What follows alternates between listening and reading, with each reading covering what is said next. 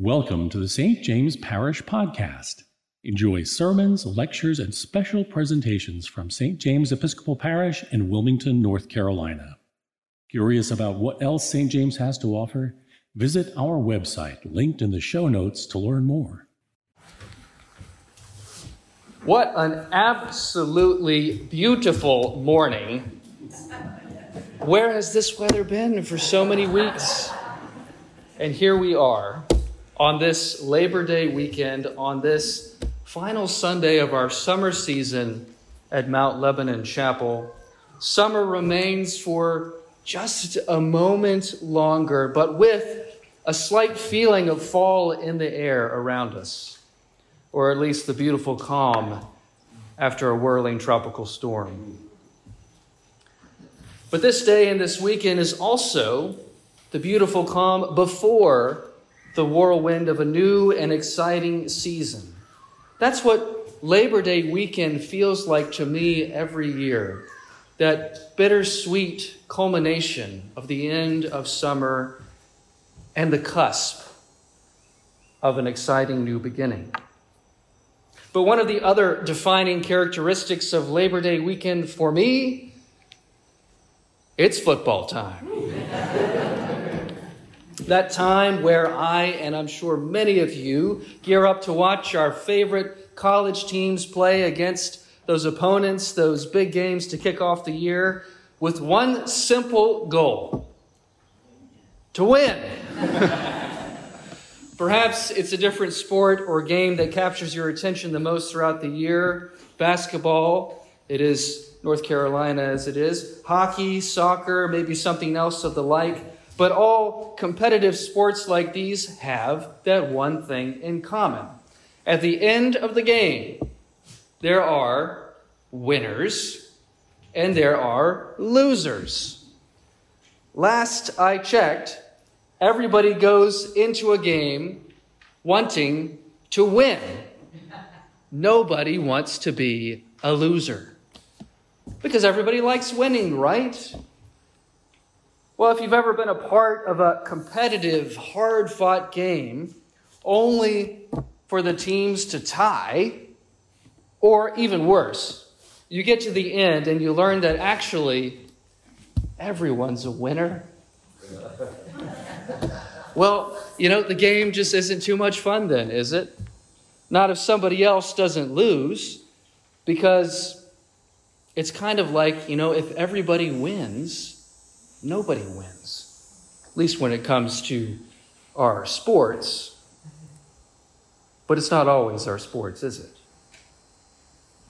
Maybe the thrill that comes from winning is really as much a celebration of not losing, about being the one on top, besting another. This seemingly natural human inclination is channeled, of course, into fun and harmless forms in competitive games and sports of every kind. Yet even with our games, it can sometimes go too far when we raise the stakes so high that even our lives or livelihoods depend on it. It seems to be a natural inclination that we just like to win, but not just win, but to win while others lose, to come out on top of the mountain, because winning, being on top, is a position of power, of success, or of fame, or of wealth, or any of the above, or fill in the blank. Any of us who have that positive, usually positive drive to succeed, to do well, a competitive spirit that, in a positive sense, can be used to drive us to be better than we are, to accomplish things that maybe we had never thought we could do. We are also susceptible to this temptation to not only succeed, but to want to succeed while others lose, to be alone at the top while others are beneath us, to hold the power, to call the shots. But suppose that the model were entirely different from a model of powerful over the powerless, the royalty over the servants. Suppose the ones at the top of the pyramid were in the position of highest sacrifice. What if those below the top were then the greatest recipients? Suppose it wasn't those who desired power the most who rose to the top, but those who maybe desired it the least. What if winning by another's loss was actually losing? What if losing for another's gain was actually winning? A way of living that is totally counter to what may seem to be true, to what we have been taught and expect, and what we may see in the world around us, and a way that is certainly counter to what we expect from our favorite football teams, and probably for the best. Because I, like many of you, when I watch my favorite team play tonight, I want them to win. But that is exactly how Jesus tells us to follow him in this life. He says, if any want to become my followers, let them deny themselves and take up their cross and follow me. For those who want to save their life will lose it. And those who lose their life for my sake will find it. For what will it profit them if they gain the whole world but forfeit their life?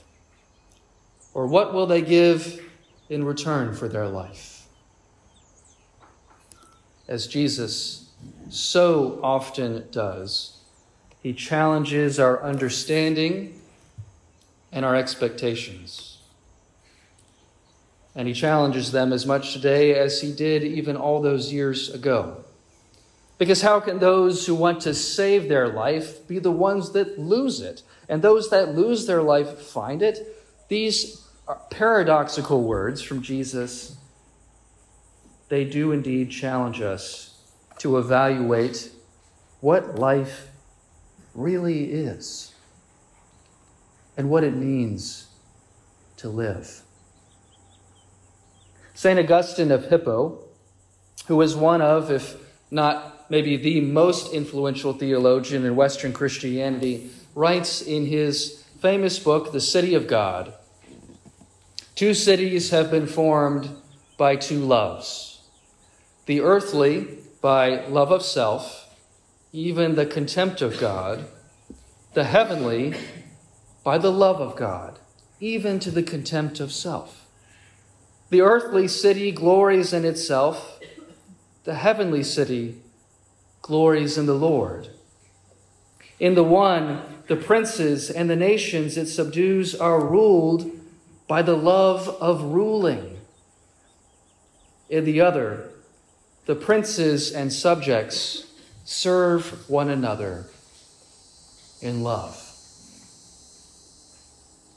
Therein is a wonderful illustration of the difference of living purely to ourselves, of accumulating power to have power, versus living a life by denying ourselves and taking up our cross and following Jesus, which, as Jesus himself showed us with his own life and death, is the way of sacrificial love. It doesn't mean not loving ourselves, but rather, as the commandment says, loving our neighbors as ourselves, so much that regardless of our role, regardless of our position of power, we do not see ourselves, even with our powers, above our neighbors, and even sacrifice something of ourselves for others' gain. From today's passage in Romans, we hear Paul say, let love be genuine. What separates genuine love from other love? How can love be anything other than genuine? Maybe love that has no strings attached. Love without expectation for anything in return. Pure, genuine love, that same love with which God loves us. A love through which, Paul says, we bless those who persecute us. Through which we are not haughty, but associate with the lowly.